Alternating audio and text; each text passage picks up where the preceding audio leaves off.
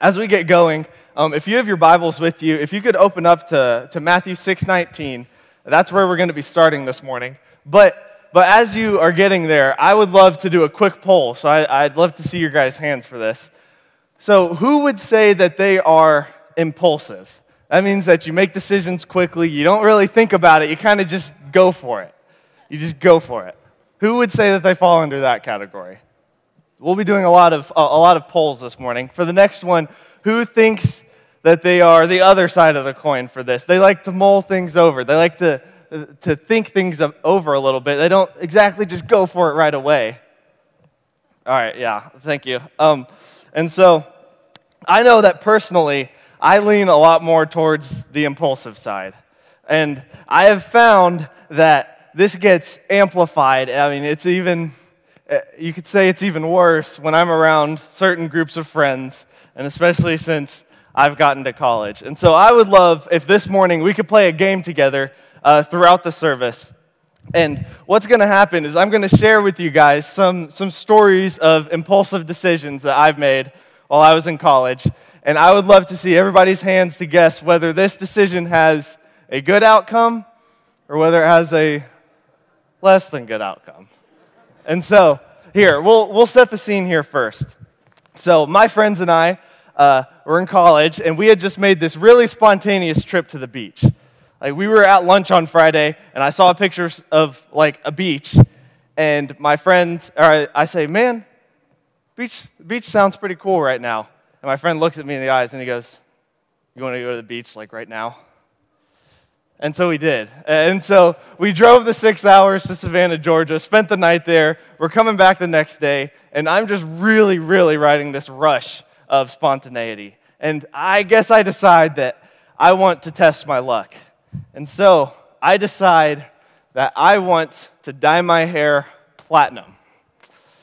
That, that's the decision that I made. So we do just that. We go to Walmart, and the next morning in the dorms, we dye my hair, or we, we, we put the product in and attempt to dye my hair platinum. So, if, by a raising of hands, who thinks that this decision has a good outcome? I appreciate it. I appreciate it. It means, uh, and then it's really okay, but raise your hand if you think it has a less than good outcome. Oh, man. All right, well, we actually have photo evidence to to show. And I can't believe that, that I'm showing this, but that, what, what I call that is just like a copperish, greenish mixture of, of poor decisions. I don't, I don't know. But, but regardless, uh, I tell that story and, a couple more stories to come with you guys for a reason. And, and it's this reason right here. It's because the decisions that we make, they have outcomes. The decisions we make have outcomes. And, and I think that uh, one of the most important decisions that we can make in this life, maybe one of the most difficult ones, is where am I going to place my heart? What am I going to be, going to be giving myself to? And so, as we look towards our text today, we can see that Jesus, throughout Matthew 6, 19 through 24, he kind of outlines three different decisions uh, that, that all point towards the answer to this question. And so, with that being said, would you guys please stand with me uh, for the reading of God's Word? Matthew 6, starting in verse 19. Do not store up for yourselves treasures on earth where moths and vermin destroy and where thieves break in and steal. But store up for yourself treasures in heaven where moths and vermin do not destroy, and where thieves do not break in and steal. For where your treasure is, there your heart will be also. The eye is the lamp of the body. If your eyes are healthy, your whole body will be full of light. But if your eyes are unhealthy, your whole body will be full of darkness. If then the light within you is darkness, how great is that darkness? No one can serve two masters. Either you will hate the one and you will love the other or you will be devoted to the one and despise the other. You cannot serve both God and money. Thank you. You may be seated.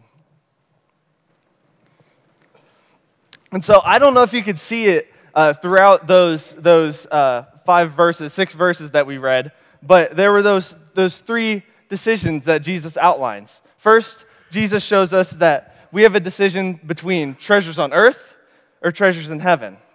And we have a decision of whether our bodies are going to be full of light or full of darkness. And we have the decision of whether we're going to serve God or if we're going to serve anybody else or anything else. And so we're going to start today by looking at that first choice that Jesus lays out.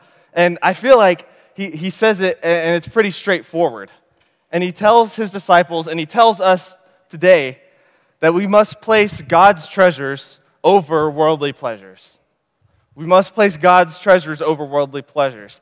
And, and Jesus goes about this, he addresses this uh, by, by telling his disciples, telling his listeners that they're, the, these treasures on earth these earth, earthly pleasures, they can be destroyed by moth and vermin. They can be uh, broken into their homes and stolen.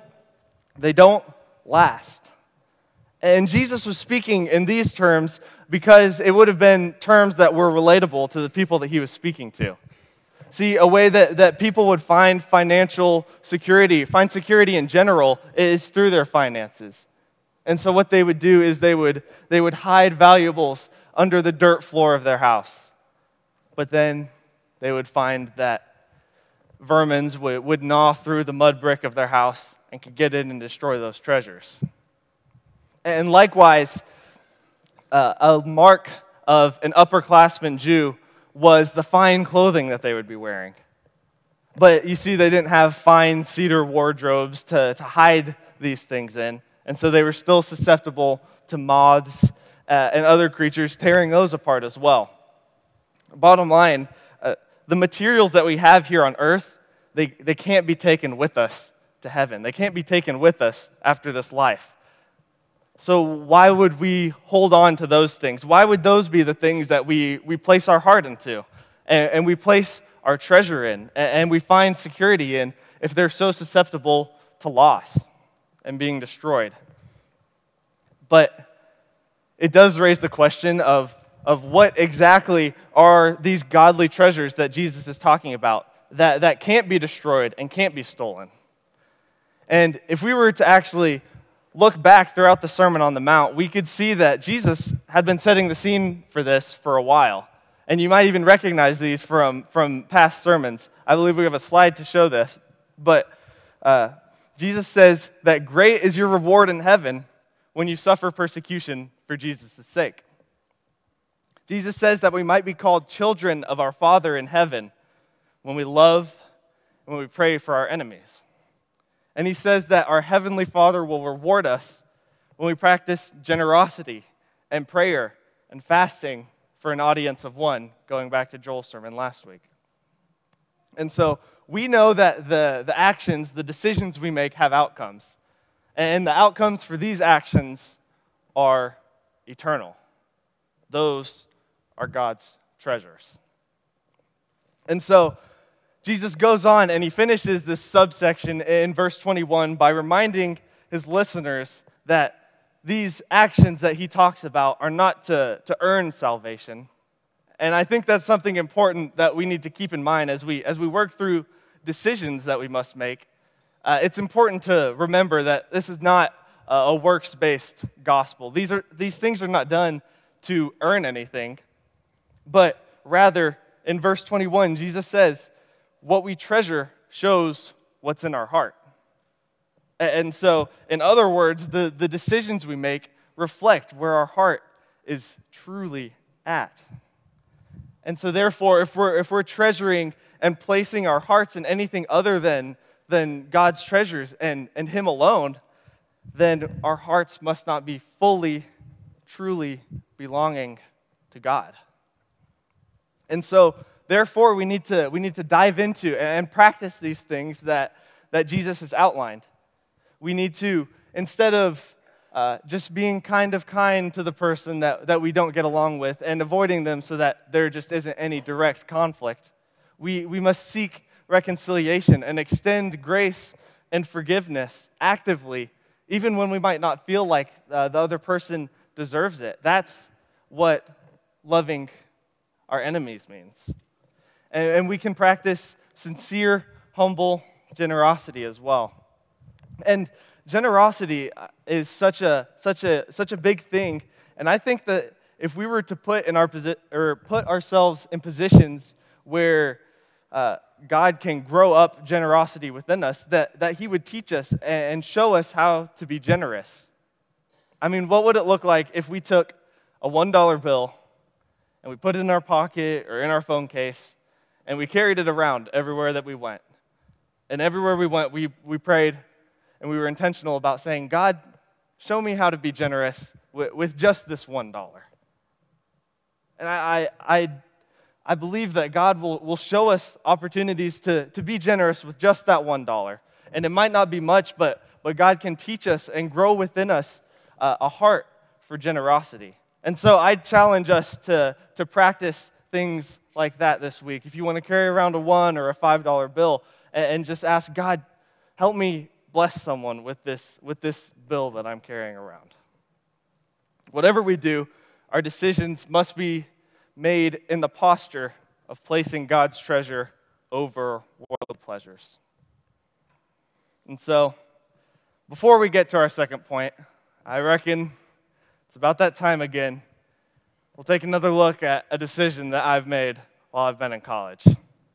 And so, we'll, we'll start setting the scene by playing a little, a little clip of a video first. So, if we want to look at this little intro video. So, this right here is the, the point of no return. The feet are leaving the ground, the head's thrown back. I am trying a backflip for the first time. And so, my, my friends and I were serving at the church camp that we grew up at. Uh, we're being leaders there, and we're on top of the mountain we go to every week of church camp. And I decide, you know what? I want to do a backflip right now. I mean, I've been doing them into the lake all week. I'm feeling pretty good. The, the, the, the surface up here is like slanted just perfectly. It's just asking for it. But this is going to happen. I try a backflip for the first time on this day. So, who thinks that this decision has a good outcome? Could you raise your hands for me? Okay. And then who thinks that it might not have as great of an outcome? It's very, it's totally fair. And so, if we could go ahead and play the video, we'll, we'll see. They're getting ready. Is he gonna do backflip? Yes. Oh! Let's go. Yeah. so, so somehow, surprisingly, it, it had a, a, fairly good outcome. And I promise this is not to show that I could do, or, or show off that I could do a backflip two years ago. Uh, we'll say that this is not the end of the backflip saga this morning. And no, I'm not going to do a backflip. so, if we look back towards our text, we look at verses 22 and 23, uh, we know that Jesus has already made it clear place my treasures over worldly pleasures. And then for the second decision, we'll see a metaphor that we find all throughout Scripture this metaphor of light versus darkness, of good versus evil. And the choice that we have in this section is this is our whole body going to be full of light, or is our whole body going to be full of darkness? And as you may have noticed, if we look at verses 22 and 23, we can see that uh, whether our whole body is going to be full of light or darkness is determined by the health of our eyes. And it's much like a window in a dark room. If you were to, to draw the curtains and block off a window, the room will be full of darkness. But if you were to open the, the, the window, then you are going to see light flood into the room, and the room will be full of light. And so our eyes, Jesus says, are like the windows. They're, they're, they, what, they are what determine how full of light we are. And so we must have healthy eyes. But what does it look like to have healthy eyes? What must we be focused on for our bodies to be full of light. And I think we can boil it down to this and it's that our eyes must have needle like focus on God's kingdom. We must have a needle like focus on God's kingdom. And I believe that there's a story uh, within the same book of the Bible that can help us picture this and, and imagine what this would look like. And so it's Matthew 14, verse 22. But instead of flipping there, I would love if we could maybe even close our eyes uh, if you feel comfortable doing that, whatever you need to do to, to just picture this story happen. I mean, we know that this story is true, and Matthew was there. He was writing things as he saw them. And so, if we could picture this story of Jesus walking on water. And so, Jesus had just sent the crowds away, and his disciples were sent out on a boat to go across Lake Gennesaret. And Jesus is up on the hill by the lake praying. And as this is happening, a huge storm comes in, and it's tossing, and the winds are howling, and the waves are beating against the side of their boat. And you can just see the, the fear on the disciples' eyes. They're, they're terrified. Jesus isn't even with them right now. But as this is happening, Jesus has come down from the hill and he's walking out upon the water towards his disciples. And the disciples are terrified. They're in the boat and they're, and they're being shaken and rocked back and forth. And they look out and they see a figure on the water. And they're terrified at first. I mean, rightly, rightly so. And then they hear a voice call out that says, Do not be afraid, it is I. And then Peter, as only Peter would, calls out towards this figure who he probably knew to be Jesus. And he says, Lord, if it's really you, command me to come out on the water with you. And you can see the shock on the other disciples' faces as Peter takes that first step out of the boat. And that shock is multiplied when he's actually able to stand on the water. And he might have looked at the water with his first step, but I, I'd be, I would guess that after that first step, his eyes are fixed on Jesus.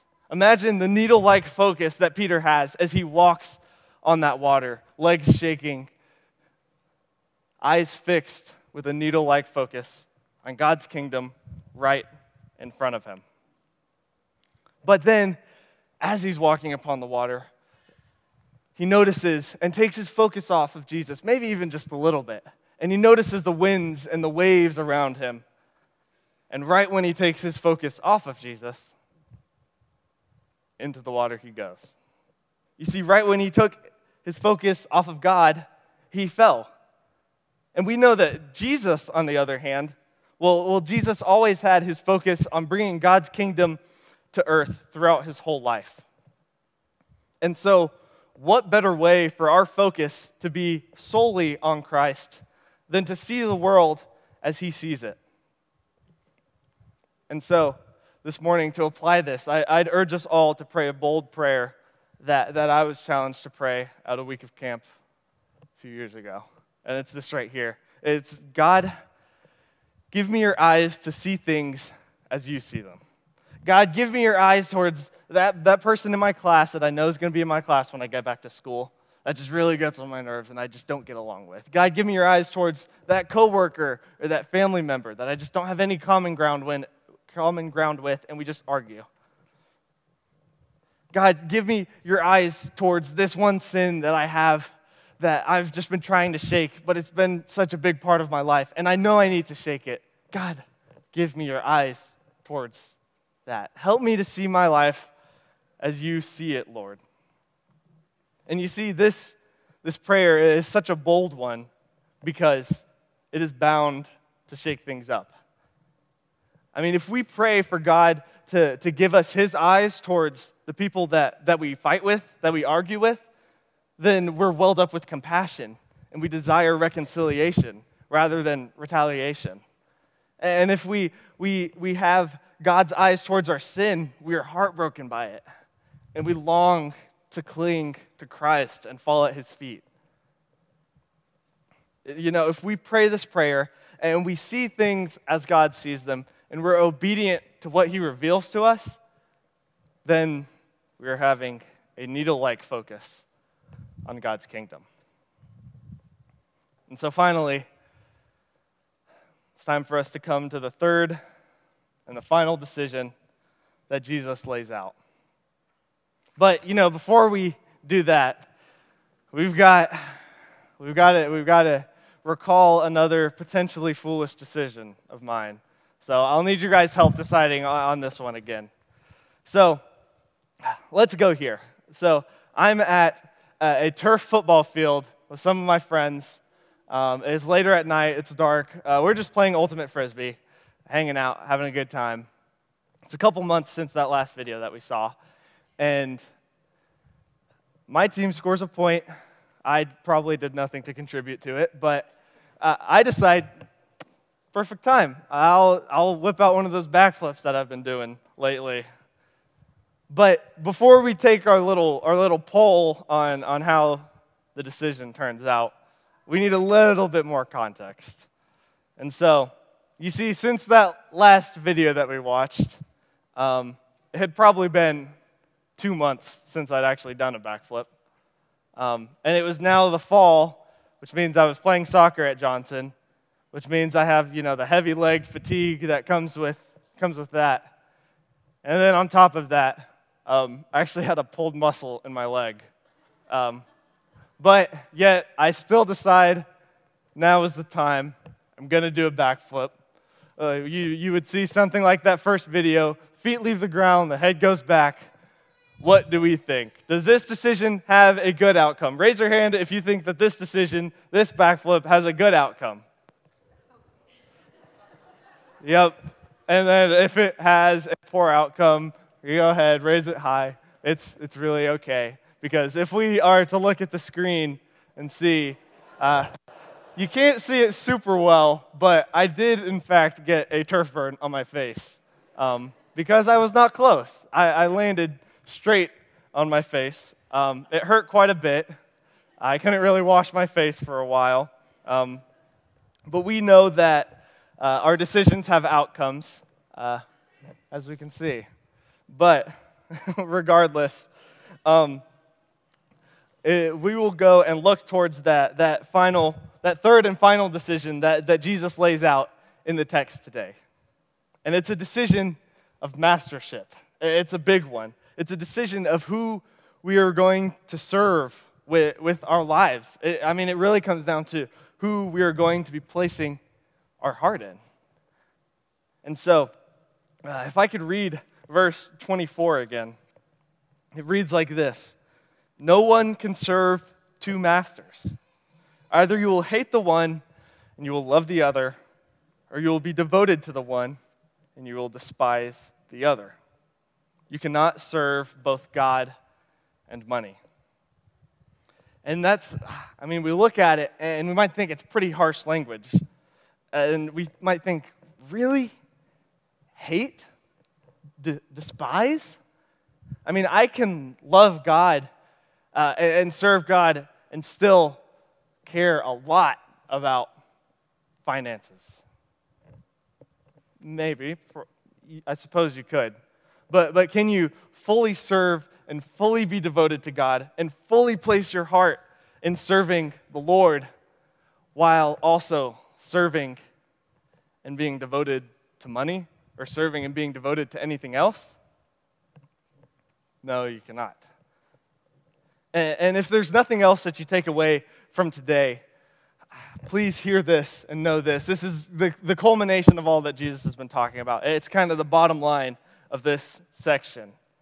And it's that God requires our undivided allegiance to his treasures and to his kingdom. You see, when it comes to, to serving God, when it comes, comes to following God, divided allegiance and loyalty are not possible. Only one can come out on top. Only one thing can be our Lord. Only one can be the subject of our loyalty. Only one can be what we live our lives for. And I mean, to picture it, we can, we can think about it this way. I mean, imagine there's a student at Indiana University, and he's grown up his whole life an IU fan. It's all he's ever known. And now he's a student at Indiana University, and his team is in the Big Ten championship. It's basketball season, it's being played at Assembly Hall, and you better bet that he had been outside the stadium camping out for three days so that he would be able to be there for that game. And, and he gets in the stadium and he walks in with this, this sea of red and he can smell the popcorn and he can feel the anticipation. And they get into their seats and they're cheering every time the other team misses their warm up shots. And man, the excitement is building. Everyone there in this sea of red is on the same page. And then this guy, he, he turns to the person beside him, this stranger, also a fellow IU student, and he turns to him and he says, Hey man, how much you think we're going to beat them by today? The other guy looks back at him and says, You know what? I'd be okay with it if the other team won. I mean, I, I like them too a lot, and so I think it, I, would really be okay with it if they, if they won. Uh, but I'm still an IU fan. I still love Indiana University. What would, the, what would the other guy say to him in that moment? What do you think he would say? He would say, No, you're not. you're not an IU fan. Uh, you're clearly not. Otherwise, you would want us to win. He would say, You're either all in right here or you're not in at all. You, you can't be okay with the other team winning.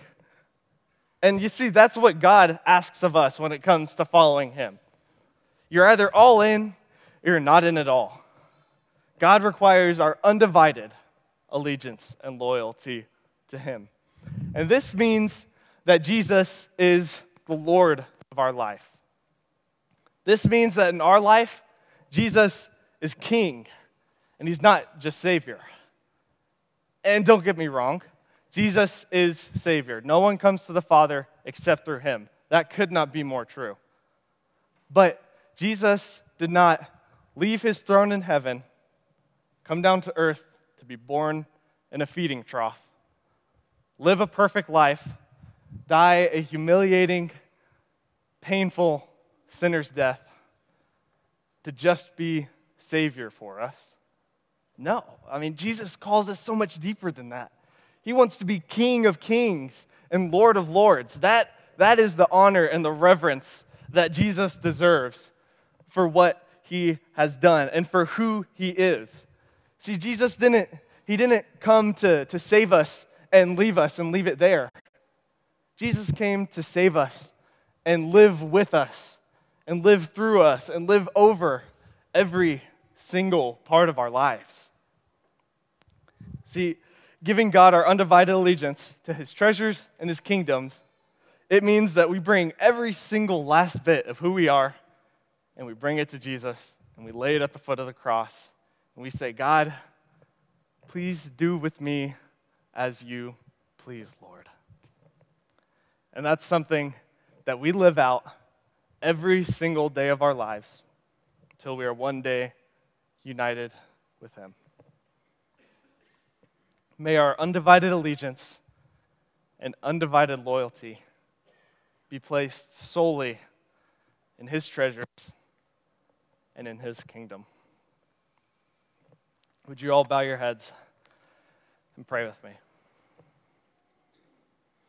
Dear King Jesus, thank you for uh, this morning. Thank you for Family Worship Sunday, where we get to all come together uh, and praise your name and lift your name high. And God, we know that we do this because you deserve our undivided allegiance and undivided loyalty.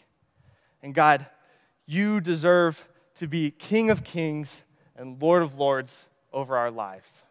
And so, God, I pray that, that we are able to place your treasures over the, the pleasures that this world has to offer. God, I pray that our focus is so precise and it's needle like focus on you, and that no part of our heart is placed into what others think of us or into sports or, or into sin, into anything other than you. May our hearts be fully, undividedly be yours. And I pray that, that we are able to, to live in response to that and, and respond by it by serving and loving you and serving and loving those around us. God, thank you so, so much for who you are. It is in the powerful name of the King Jesus that we pray these things. Amen.